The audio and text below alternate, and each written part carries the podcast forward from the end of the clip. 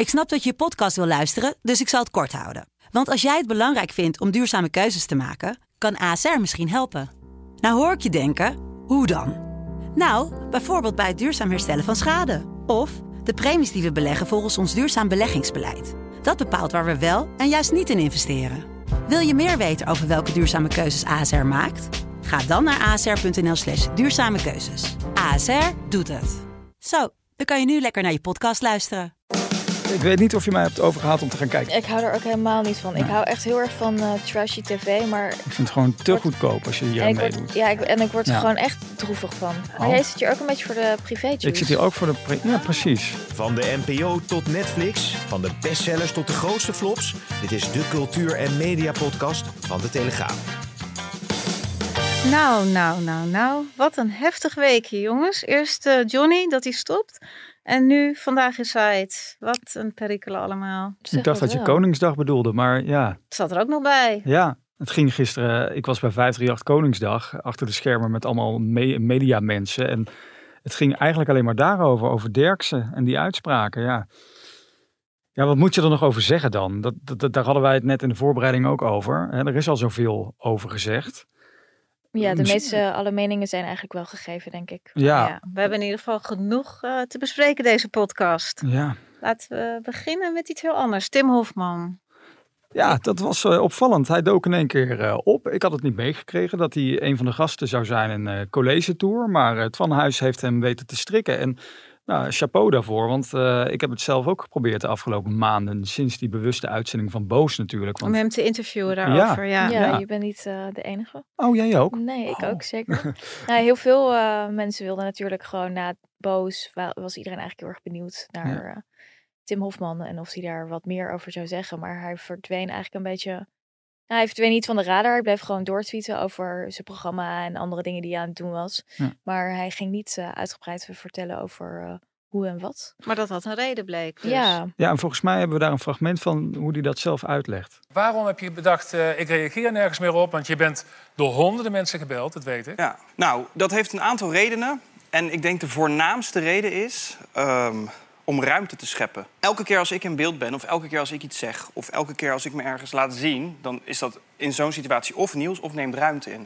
En wat we eigenlijk wilden is dat document leveren. Hier hebben jullie dat. En dan de mensen waar het over gaat... Dus voornamelijk vrouwen of experts de ruimte bieden om hun verhalen aan de wereld te tonen. En ik denk, we hadden zoiets van, kijk, ik kan dan naar een talkshowtafel gaan en dan zegt hij, wauw, goed gedaan. Ja, wat ga ik daar dan zitten doen, weet je wel.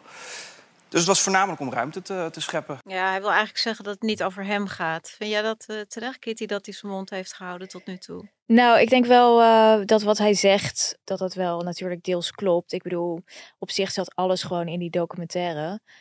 Dat is het verhaal wat je wil vertellen. En dan, ja, daarna ga je aanschuiven en dan zal iedereen je een schouderklopje geven. In hoeverre voegt dat echt heel veel toe aan de discussie op zich, ja... Wat er is besproken in die documentaire is waar het over moet gaan. Ja, het is natuurlijk super woke, zeg maar, ruimte scheppen. En een soort van heel nieuwe manier van hoe we daar naar kijken. In plaats van misschien zelf met de veren gaan pronken. Ja. Ik bedoel, die waardering kreeg hij natuurlijk sowieso. En het is wel gelukt. Kijk, die discussie is gewoon op gang gekomen. En er hebben mensen aan tafel gezeten die daarover spraken. Die zeiden van... ik heb dit en dit en dat meegemaakt. En dat is eigenlijk de boventoon geworden in de discussie. In plaats van dat het weer... Dat is vaak in Nederland zo, debat over debat. Of hoe is het zus gegaan, hoe is het zo gegaan. En dan denk je altijd, hoe relevant is het eigenlijk? En het is beter om het eigenlijk over de kern te hebben. Dus ik denk dat dat geen onverstandige keuze is geweest. Nou, ik was vooral benieuwd naar hoe hij inderdaad dat interview met John heeft ervaren. Wat aan het einde van de documentaire van Boos zat natuurlijk. En daar had wat mij betreft Van ook nog wel wat dieper mogen doorvragen. Want we hadden daar natuurlijk best wel met z'n allen... Althans, laat ik om te beginnen voor mezelf spreken. Kritiek op wat John daar allemaal zei. Dus ik was wel nog wat nieuwsgieriger geweest naar hoe dat daar achter de schermen aan toe is gegaan. Die bewuste avond. Dat was volgens mij de dag voordat Boos werd uitgezonden dat John daar kwam zitten. Ja, hij had mij nog wel wat meer mogen meenemen in hoe dat toen was. Dat miste ik nog wel in de uitzending van Twan, moet ik je eerlijk zeggen. Ja, nou, ja. Dus kunnen wij vragen aan hem als hij Als hij toch ooit weer een interview gaat geven. Ik ga hem gelijk bellen. Of hij morgen kan. Nee, maar goed. Fijn dat we hem eindelijk een keer gehoord hebben. En ik verwacht wel, wij kunnen hem bellen. Maar ik denk dat Tim nu wel weer even de luwte gaat opzoeken. Ja, zeker. Dus, maar ik denk ook dat er alweer zoveel nieuws bij is gekomen. Wat deze uitzending ook weer overstemd heeft. Ja. Want laten we eerst even beginnen met Johnny de Mol. Want dat is natuurlijk best wel heel heftig nieuws. Dat hij stopte na aanleiding van een anonieme aangifte eigenlijk. Goed, dan nu iets waar ik ontzettend tegen op zie om te vertellen. Ik stop voorlopig met het presenteren van mijn programma. Want bovenop de eerdere beschuldigingen en verdachtmakingen is er deze week een nieuwe, anonieme valse beschuldiging geuit. En daardoor wordt het voor mij en de redactie nagenoeg onmogelijk om dit werk voort te zetten. Gasten ontvangen om gezamenlijk een vrolijke en boeiende show te maken, dat is voor mij niet te doen. Hoe heb jij dat tot je genomen, dat nieuws? Ja, kijk, ik heb persoonlijk er een beetje moeite mee dat die stopt naar aanleiding van een anonieme verklaring. Daar kun je niet zo heel veel mee. Ik moet je eerlijk zeggen, ik denk dat de echte reden is waarom die stopt. En dat zei ik de vorige podcast ook. Ik denk dat het lastig is om gasten te krijgen. Op een gegeven moment, als je zo'n aantijging aan je broek hebt, dan... Ga er maar aan staan als redactie. En ik denk dat hij dat ook voor wilde zijn misschien. Nou, ik denk dat dat al lang een probleem is. En dat hoorde je ook gewoon wel daar in de wandelgangen. Dat er behoorlijk wat rumoer was eigenlijk. Ja. Johnny heeft het geprobeerd weg te nemen door met veel mensen te praten ook. Maar goed, iedereen denkt er natuurlijk wel over na. Zeker als er eerder waar we het vorige keer over hadden. Als er eerder in die uitzendingen heel veel op een bepaalde manier aandacht is besteed aan dit onderwerp, dan voelt het natuurlijk heel erg hypocriet als je vervolgens ernaast gaat zitten zonder het echt heel openlijk daarover te hebben. En die aangifte, dat is natuurlijk niet niks. En nu kwam er een verhaal over... het is wel een anoniem verhaal, geloof ik. Via een stichting. Een stichting die zich bezighoudt met seksueel misbruik. Ja, en dat was het verhaal dat hij zou iemand hebben gedrogeerd met GHB. Nou, daar zou het een en ander zijn gebeurd. Dus als dit soort dingen naar boven komen, dan is het natuurlijk onhoudbaar. Dan wordt het onhoudbaar. Dan krijg je die talkshow gewoon niet meer gevuld, denk ik. Ja, en misschien ga ik nu iets zeggen wat ik beter niet... Nou ja, kijk, misschien ligt er nog wel meer tegen hem waarvoor die bang is dat naar buiten gaat komen. Nou ja, was natuurlijk al nadat het hele verhaal van Kaas was geweest. Ja. Die aangifte was ook uitgelekt. Dat loog er ook niet om. Dus op een gegeven moment heb je een beetje een opstapeling van dingen. Ja, ik hoop dat er verder niks onder de pet zit. En tegelijkertijd vind ik het wel... Ik bedoel, hij moet zich gaan verweren. En de enige plek waar hij dat kan is in de rechtbank. Dat doe je niet op televisie. Dat moet je gewoon voor de rechter doen. Dus dat hij daar nu alle tijd voor neemt... los van het feit dat hij geen gasten kan krijgen. Ja, dat vind ik ergens wel logisch. En laten we ook niet moeilijker maken dan dat het is. Want het seizoen is bijna afgelopen. Eind mei, dan stopt 7:30. Ja. En weet je, tot die tijd... laat Leonita Braak, die doet het vanavond, deze donderdag. En met Helene gewoon afmaken. En ik verwacht eerlijk gezegd ook niet dat 7:30 überhaupt nog gaat terugkeren. Dus, nee, die kijkcijfers... Denken jullie dat het gezellig is bij de familie de Mol thuis momenteel? Nee. Ja. Nee. Kun je inderdaad wel je vraagtekens bij zetten. Want het is nu wel vlek op vlek op vlek. Ja. En nu de hele situatie met de kaars van Vandaag een site er ook nog bovenop. Het is wel alsof er een soort vloek over de familie neerdaalt natuurlijk. Ja, John de Mol... De communicatieafdeling draait overuren. Trouwens, de communicatieafdeling die niet bereikbaar is. Ja, dat is echt ongelooflijk, Ik probeer de hele dag al met mensen contact te zoeken daar. Van, joh, hoe kijken jullie hier tegenaan? Gaat John de Mol bijvoorbeeld publiekelijk hier nog iets over zeggen? Mij lijkt dat eerlijk gezegd wel verstandig na alles wat er gebeurd is. Dat hij toch bij een talkshow gaat aanschuiven. Laat het niet 7:30 zijn, maar Eva Jinek die hem toch weer even stevig aan de tand gaat voelen. Van hoe gaat Talpa nu met dit soort situaties om? Want er zijn natuurlijk, dat is het ding ook, hè. Er zijn grote woorden gesproken na dat mislukte interview met Tim Hofman, wat John de Mol heeft gegeven, of mislukt. Het viel niet, schoot een beetje in het verkeerde keelgat bij veel mensen. Ja. Er is een statement gekomen van verbetering en luisteren. Gewoon zoals we het kennen in de riedel van MeToo. Dan hebben mensen nu natuurlijk ook verwachtingen. Ja. En voor zover worden die verwachtingen niet echt waargemaakt, denk ik. Ik heb overigens net nog, voordat we deze opname in zijn gegaan, contact gehad met Wilfred Gené. En ja, gevraagd van joh, wanneer gaat dat gesprek dan plaatsvinden? En nou ja, dat gesprek vindt ongeveer nu plaats, vandaag. En wie schuiven dus daarbij aan? Nou, ik heb dus gevraagd of ook Wilfred en René daarbij aanschuiven. Daar gaf hij geen antwoord op. Maar ik ga er eigenlijk, gezien het gesprek wat we hadden, een beetje vanuit dat dat met hun drieën in ieder geval is. Ja, en dan is de vraag, is het vanavond überhaupt nog op televisie te zien? Want nu het OM zelfs zegt van we gaan dit onderzoeken, wordt het wel echt...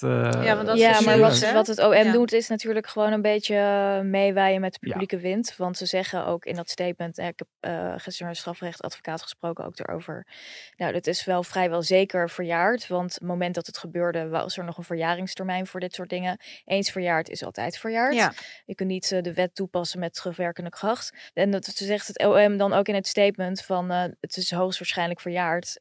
Dus het is meer gewoon om een signaal, denk ik, af te geven. Maar dat vind ik overigens wel goed, eerlijk gezegd. Want dat is toch de instantie die zo'n signaal kan afgeven. En misschien ik weet niet of het... het wordt vaak met MeToo-zaken wordt heel snel in het juridische getrokken. Maar het juridische domein is niet altijd interessant in deze discussie, vind ik. Want het gaat juist heel erg over... Het is niet altijd strafbaar, maar wel over hoe mensen met elkaar omgaan en grensoverschrijdend gedrag. En dat is niet altijd strafbaar. En dat je moet niet altijd ook alles strafbaar willen maken, denk ik. Maar je moet gewoon die discussie voeren. Ja. Dat is veel belangrijker. Dus ik weet niet of het zo positief is als het OM zich hier dan in gaat mengen, terwijl zo'n zaak gewoon sowieso verjaard is. En het is maar de vraag überhaupt of dat juridisch... Want veel mensen zeggen natuurlijk verkrachting. Nou, dat is maar de vraag of je dit als... het verhaal was in de eerste uitzending ook anders dan in de tweede uitzending. Precies, van de kaars die in werd gebracht naar de kaars die buiten het lichaam stond. Dat was natuurlijk een hele opmerkelijke ommezwaai. Ja. Ik ken die kaarsen uit die tijd, want ik kom uit de jaren 70. Dat waren van die ronde kaarsen. Je kan ze niet eens meer googelen, maar dat is ook lastig in te brengen. Maar goed, het verhaal was ook ineens een heel ander verhaal geworden. En die Job Knoester, die advocaat, reageerde ook op dat verhaal in de uitzending natuurlijk.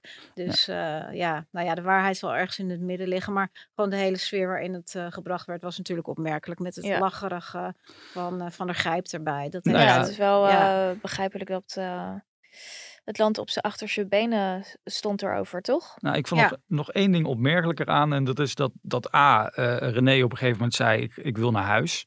Denk ik, dat was gisteren. Een laffe vent, neem je verantwoordelijkheid. Jullie hebben daar gisteren... Dat was gisteren. Ja, was gisteren, ja. Ja, had het even helemaal gehad. Ja, had het gehad. Terwijl zelf onderdeel van het probleem. Dat is inderdaad opmerkelijk. Dat is weglopen voor je eigen verantwoordelijkheid, vind ik. Ja, en hij opperde natuurlijk om VI of Vandaag een site, moeten we tegenwoordig zeggen, om dat dan maar vooraf op te nemen, zodat ze dit soort schunnige uitspraken eruit kunnen knippen. Ja, dat denk ik van, dat lost het probleem toch niet op. Het probleem van de mentaliteit. Ja, maar het probleem dat je dit soort dingen gewoon maar roept en denkt dat je de koning bent en dat je alles maar op zo'n manier kan brengen. Nou, dat is natuurlijk ook de kracht van het programma, Jordi, dat je gewoon ongecensureerd dingen kan zeggen. Ja, maar dat is een verschil. Dat is het verschil van mij is dat ik hier op de werkvloer moet ik ook alles kunnen zeggen. Ik moet kunnen zeggen dat ik jou vreselijk vind of wat dan ook. Maar het zit er meer in het... Dat vind ik overigens niet trouwens. Maar het zit er meer in, waar gaat het over? Kijk, dit gaat over seksueel misbruik potentieel. Dat vind ik echt een andere koek om daar zomaar alles over te kunnen roepen dan dat het over iets kleins gaat. Dit is niet iets kleins. En zij kennen gewoon geen grenzen. Ik bedoel, en dat vind ik echt lastig aan. Sociale antenne was inderdaad niet zo handig afgesteld die avond. Maar als het verhaal is zoals het in de tweede avond ineens was, ja, dan is het meer een soort qua jongensstreek of zou je het zo af kunnen doen. Ja, maar het is allemaal een soort van speculatie. Ja, ik denk dat het terecht is dat er veel boosheid over was. Maar goed, wat dat betreft is er misschien ook al wel gewoon alles ongeveer wel over gezegd. Qua meningen. Ja, maar het is inderdaad goed om het gesprek te blijven voeren. En het probleem is inderdaad met dit soort dingen. Je krijgt dan de volgende keer de gasten niet meer. Mensen willen niet meer aanschuiven. Hè, zoals ik in Roxanne van Iepre volgens mij ook al zou komen. Ja. Kijk, dat is natuurlijk het probleem. Het heeft gewoon een uitstraling. Ook denk ik naar vrouwen toe die dan denken, ik voel me daar niet veilig. Of wat is het idioom dat heden ten dagen gebruikt wordt. Hè? Veilig. Dat soort woorden worden dan gebruikt. En dat is natuurlijk niet goed. Ja, maar kijk, weet je wat is aan de andere kant? Daar had ik ook over getweet van wat hij zegt en de manier hoe hij daarover praat. Dat legt wel bloot voor een groot gedeelte wat op dit vlak het probleem is. Namelijk dat grensoverschrijdend gedrag heel lang niet is gezien als grensoverschrijdend gedrag. Als ik zelf kijk naar mijn middelbare schooltijd, ja, zijn er ook wel dingen gebeurd of zo met vriendinnen waarvan je nu gewoon denkt, dat is verkrachting. Dat zou je, toen dacht je niet eens aan dat woord. Dus ja, dat is ook zo dat de tijden daarin heel erg zijn veranderd. Ja, en dat is ook goed. En het is goed dat die discussie wordt gevoerd. En kijk, de reden dat zo'n, en daar ben ik dan minder negatief over, dat de reden waarom zo'n Johan Derksen daar toch mee bezig is, komt wel door die MeToo-discussie die op gang is gekomen. Ja. Waardoor je na gaat denken over de dingen die jij hebt gedaan. En dat je nadenkt over, en dan is het natuurlijk smakeloos als je dat op zo'n manier zit te vertellen als een soort lekkere anekdote. Maar dat er iets gebeurt op dat vlak al heel lang en dat die discussie wordt gevoerd, dat is wel degelijk gewoon positief natuurlijk. Nou ja, ik denk met terugwerkende kracht hierover, over deze anekdote specifiek, van ja, maar waarom brengt hij dat dan nu pas? Want die MeToo-discussie, die is al een tijdje gaande. Ik bedoel, sinds februari... Ja, het was over dat met Johnny de Mol, zei hij toch? Dat zei hij, dat hij door... Ja. Met Johnny de Mol en dat hij dan het hypocriet voelt. Terwijl hij dan het gevoel heeft van ja, ik heb ook eigenlijk een soort lijk in de kast. Maar en heeft iedereen niet zo'n lijkje in de kast. Dus het was een soort mea culpa van ik heb ook dingen gedaan waar ik niet trots op ben. Dat legt dus wel bloot van ja, iedereen, als hij daarvan uitgaat van iedereen heeft dit soort lijken in de kast. Dat laat natuurlijk gewoon zien dat je het soort van normaal vindt. Of dat van vroeger gebeurde dit altijd. En dat is misschien ook deels zo. Vroeger was er ook gewoon minder grenzen of zo op dat gebied. Dat is een rare kaart, want ik ben precies in die tijd opgegroeid en hadden mijn ouders ook wel eens wilde feesten en lag de buurman ook wel eens op de bank met mijn moeder. Dat gebeurde wel meer, denk ik, met partnerruil en dat soort dingetjes. Maar er waren nog steeds wel grenzen van het onbetamelijke, denk ik. Ja, maar die grenzen werden binnen de muren van de woonkamer besproken. En tegenwoordig hebben we social media. En ik denk dat een belangrijk verschil is. Ja, maar er is heel veel, dat zie je nu ook aan veel... Dingen. In Frankrijk is het bijvoorbeeld een hele grote beweging dat er in de jaren 60 en 70 achteraf gezien heel veel seksueel misbruik is geweest. En dat mensen dat eigenlijk nu pas durven toe te geven en beseffen eigenlijk. En dat ze wel degelijk aanvoeden dat ze bijvoorbeeld in de vorm van dat vrouwen, bijvoorbeeld hele jonge meisjes, muzes waren van kunstenaars, dat ze eigenlijk zich achteraf misbruikt voelen. En dat op dat moment dat bijvoorbeeld een romantisch jaren 70 ideaal was om een 16-jarig meisje met een kunstenaar van 40 of zo. Dat soort verhalen, daar kijken we nu gewoon anders naar. Ja, maar soms denk je ook wel eens van het is nu een beetje doorgeschoten, want als iemand nu zegt wat heb je een lekker broekje aan achter de schermen bij de Voice, dan moet iemand ongeveer een jaar in therapie daarvoor. Ja, maar ik denk wel dat het ding is dat je weet vaak wel op wat voor soort manier dingen worden gezegd. En ik denk dat de meeste mensen dat wel aanvoelen wanneer dat grensoverschrijdend is. Ja. En wanneer het gewoon een onschuldige opmerking is. Dat is ook zo, ja. En je moet natuurlijk ook uitkijken. Want je mag natuurlijk ook absoluut niet aan victim blaming doen. En dat wil ik ook helemaal niet. Maar ik bedoel maar even om het verschil aan te geven. Hè? Dat vroeger alles maar normaal is. En dat nu alles wel echt onder een vergrootglas ligt. Maar het heeft de kijkcijfers geen kwaad gedaan, Jordi. Nou ja, gisteren keken er zo'n 100.000 mensen meer dan normaal. Naar Vandaag een site, 800.000. Ja. En dat is normaal 600.000, 700.000. Precies. En vanavond denk ik dat ze ook nog wel op 800.000 zitten. Ja. Van zijn ze er überhaupt? Ja, dat is nu de vraag. Ik hoop ieder moment dat te horen. Maar terwijl we deze podcast opnemen, weten we dat ze er vanavond dus zitten. Ja, dus dat was wel een beetje van ons allemaal natuurlijk het kromme tenen moment van deze week. Hè? Ook het gelach van Gijp heb ik ook wel een beetje gedacht van jongen, hou je even in. Ja, het was ik van toen ik het zag wel pijnlijk. Vooral omdat ik dus ook het idee had van de mensen in het publiek lachen helemaal niet zo hard. En zij waren echt keihard aan het lachen. Ook denk ik vaak als mensen iets vertellen, kun je ook lachen uit een soort ongemak. Hè? Dat je gewoon je geen houding of zo weet te geven. Maar ze geloofde het niet. Dat zei René geloofde gisteren ook. Dat hij het een ongeloofwaardig verhaal vond. En dat het niet waar zou zijn. Ja, maar je hebt het natuurlijk. Zij zitten misschien wel af en toe in een soort van kroegpraat. Waarin een soort van opgeblazen rare verhalen worden. En René is dan op zijn best. Hè? Die pakt dan echt wel de regie. Ja. Nou ja, voor zover je op je best kan zijn met dit soort verhalen. Maar we gaan het afwachten wat het gaat brengen. Boos. Die naam ken ik. Iemand de moeder gaat huilen. Ja, zijn moeder of jouw moeder. This was not the fucking deal. Things change. Wat wil je nou precies? Romano. Heb je Zakaria gevonden? Deze vader komt goed. Hoe ziet deze man eruit? Fucking 18. En nog niet eens naar kanker zal geweest. kunnen altijd nog naar Videoland gaan kijken. Kitty, jij bent naar presentatie geweest. Ze gaan er weer... Ja, hele grote plannen heeft Videoland. Ja, ze voelen natuurlijk de hete adem in hun nek van de andere streamingsdiensten. En dat zijn er natuurlijk nogal wat. We hebben Viaplay erbij gekregen en HBO in korte tijd. En we hadden natuurlijk al Amazon, Netflix, nou noem maar op. Ja, die zijn flink met flink kapitaal aan het investeren. Dus het is ook belangrijk voor Videoland dat ze zich blijven onderscheiden.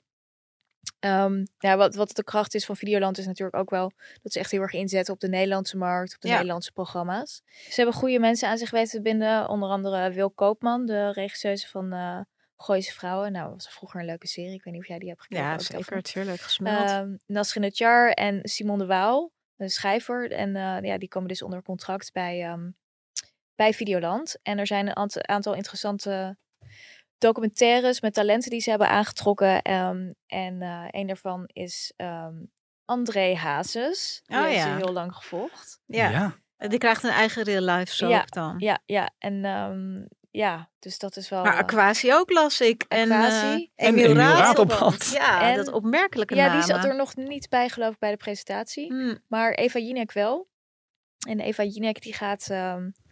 Waar ging ze nou over praten? Even opzoeken. Ja, over belangrijke maatschappelijke thema's die zij ook belangrijk vindt. Ja, dingen als ze spreekt over het schuldgevoel van werkende moeders en seks na de bevalling. Dat is spraakmakend. Ja. Maar ja, wie krijgt er niet een eigen real-life soap? Ja, maar het is wel slim. Ze zetten echt in op heel verschillende hoeken. Dus ik denk dat dat wel een verstandige keuze is. Dat ze daar goed over hebben nagedacht. Ik zag de trailer van de film van Akwasi. Ik weet even niet of het een docu is of een film. Ja, dat zag er ook zag er best wel interessant uit. Dus ik ben wel benieuwd. Ja, maar ik vind toch... Nou ja, ik wil Akwasi niet bestempelen als een gekkie. Maar het zijn opmerkelijke figuren die ze nu in één keer een podium geven. Ook Emiel Ratelband vind ik eigenlijk nog gekker. Ik bedoel, die man die heeft echt vreselijke dingen gedaan. 14 kinderen bij verschillende vrouwen. Ja, en dat tot de rechter aan toe steeds. En dan denk ik van, ja, waarom geven we zo'n man een podium dan? Nou, maar ik denk wel dat ik het ga kijken. Want ik ben wel nieuwsgierig naar wat ze dan gaan laten zien. Maar volgens mij zit hij alleen maar in rechtszaken over kinderen wel of niet zien. Nou, ik zou dat wel willen zien. Ik vind dat wel fascinerend. Maar Akwasi, ik weet niet of ik dat nou heel boeiend ga vinden. Ik denk het wel, want ik zag die trailer en toen dacht ik... Oh ja, dit is wel echt... Ik denk wel echt dat dit een interessant is om naar te kijken. Ja, ik ben ook wel benieuwd naar... het rijtje Hazes, wat we daarvan gaan zien. Ja, het grote spektakel. In Las Vegas. Wat gaat daar gebeuren? Een eigen beheer gemaakt. Hè? En hij is later pas gaan kijken van... ja, waar kan ik hem dan aan verkopen? Nou, ik denk dat RTL Videoland... een flinke smak met geld heeft neergelegd. Ja, en hij moet natuurlijk ook 2 jaar overbruggen. Hè? Want hij heeft zijn optredens natuurlijk allemaal stilgelegd. Ja. Want hij heeft nog steeds een emotionele burn-out. En dat vind ik er wel opvallend aan. Dat hij... tijdens zijn emotionele burn-out toch zichzelf laat volgen door al die camera's. Want mij lijkt als je een burn-out hebt, dat je juist... dat je daar niet op te wachten. Precies, dat je geen camera achter je aan moet hebben, maar dat je gewoon in alle rust jezelf weer moet terugvinden. Dus dat. Ik ben wel benieuwd naar de reunie met Monique, of dat allemaal nog goed gaat aflopen. En natuurlijk, dat gaat goed aflopen. Dat gerucht gaat... Ja, volgens mij is het gerucht dat ze gewoon weer samen... Dat ze echt gaan trouwen. Maar dat is goed aflopen. Die man gaat niet ooit normaal doen. Uiteindelijk gaat hij weer iemand... Nee, maar ik bedoel het ook niet in die zin dat het goed is. Maar dat is een andere podcast. Dat is meer... Oh ja. Maar jij zit hier ook een beetje voor de privé-juice. Ik zit hier ook voor de... Ja, precies. Dat is ook wel zo, ja. Maar nog even terug. Er komen ook dramaseries. Oh. Dus dat is wel leuk. En ik geloof dat ze hun budget hebben voor 3-dubbeld voor dramaseries. En dan krijgen we dingen als hockeyvaders en zo. Dat zag er ook op zich wel grappig uit. Wat is dat? Hockeyvaders? Hockeyvaders. Oh, dus een beetje all-stars. Ja. En dan, daar zijn ze al een tijdje mee bezig. Nou, ik moet zeggen dat ik erg uitkijk naar Temptation Island. Dat begint ook deze week weer. Een nieuw seizoen vol verleidingen. En het schijnt juicier te worden dan dat het al was. Met allemaal nieuwe elementen erin. En zelfs Monika Geuze zegt nu van... Nou ja, echt bij dat laatste kampvuur. Ja, het moment dat zij zo zenuwachtig werd... dat ze echt niet meer zich een houding wist te geven. Dus dat zegt wel iets over het verloop. Maar ze hebben een aantal nieuwe elementen ingevoerd. Dus die deelnemende stellen die vlogen dan nu los van elkaar naar die bestemming. Dat is een soort twist. En dan gaan ze het proces zogenaamd anders aan. En er is nog een vernieuwing. Dus vrijgezellen mogen... van die mensen die, van die stellen die meedoen, die mogen nu 2 vrijgezellen in hun luxueuze villa's uitnodigen. En dat geeft ook allemaal weer een nieuwe dynamiek. En dan is er nog iets, ze hebben allemaal nieuwe verrassingen daarin gestopt om die mensen natuurlijk nog meer te verleiden om vreemd te gaan. Maar, ik weet niet of je mij hebt overgehaald om te gaan kijken. Ik heb dus nog geen enkel seizoen gezien hiervan. Ja, ik vind het zo extreem. Ja. Ik hou er ook helemaal niet van. Nee. Ik hou echt heel erg van trashy tv. Maar dit is echt... ik vind het gewoon niet leuk om naar te kijken. Ik vind het gewoon goedkoop als je hier aan meedoet. Ik word er gewoon echt droevig van. Ja, nee, het slaat bij ons thuis enorm aan. Ik weet ook niet waarom, maar ik kan niet wachten. Ik vind het heerlijke tv. Ja. Het is een guilty pleasure. Dus, Nou, terwijl wij dit bespreken, krijg ik dus echt net een verklaring binnen van Talpa over de hele zaak van Derksen. Nou, vertel. En die ga ik in het kort samenvatten, want het is een behoorlijke lap tekst. Ja, ze distancieren zich natuurlijk helemaal van wat er besproken is in Vandaag een site en vooral de manier waarop. Vooral met zo'n gevoelig thema hadden ze hier volgens Talpa echt anders mee om moeten gaan. Ja, ik had het net al over een gesprek dat zou plaatsvinden. En dan, inderdaad, dat heeft zojuist plaatsgevonden met de directie, met z'n drieën. Waarin de mannen hebben aangegeven dat ze dit inderdaad verkeerd hebben aangepakt. En hun conclusie is dus nu ook, en dat geldt dus ook voor Johan, die is toch omgedraaid, dat ze excuses moeten aanbieden. En dat gaan ze in de uitzending van vanavond doen. En Talpa zegt, ja, de oplossing is niet om het programma te stoppen. We moeten erover blijven praten. Dus dat is ook het nieuws, dat het programma dus gewoon doorgaat. En in afwachting van de oplossing hiervoor gaat Talpa zich ook beraden over eventuele verdere stappen. Dus aantal dingen. Ze distancieren zich van alles wat er gezegd is. En excuses dus vanavond in de uitzending. Ja, nou dat is wel goed dat we dat nog even mee konden nemen. Want jij had inderdaad contact gezocht om dit te horen te krijgen. En vanavond zitten ze daar dus. En gaat hij dus zijn excuses maken aan... Ja, met z'n drieën. Hè? Want Johan heeft natuurlijk het vuurtje opgestookt. Maar ze zijn er met z'n drieën ook verantwoordelijk voor. Dus ik ga zeker kijken vanavond. Nou, absoluut. Ja. Nou, jongens, goed. Hè? Vers van de pers, zeggen ze dan. Bedankt voor het luisteren. Over 2 weken zijn we er weer.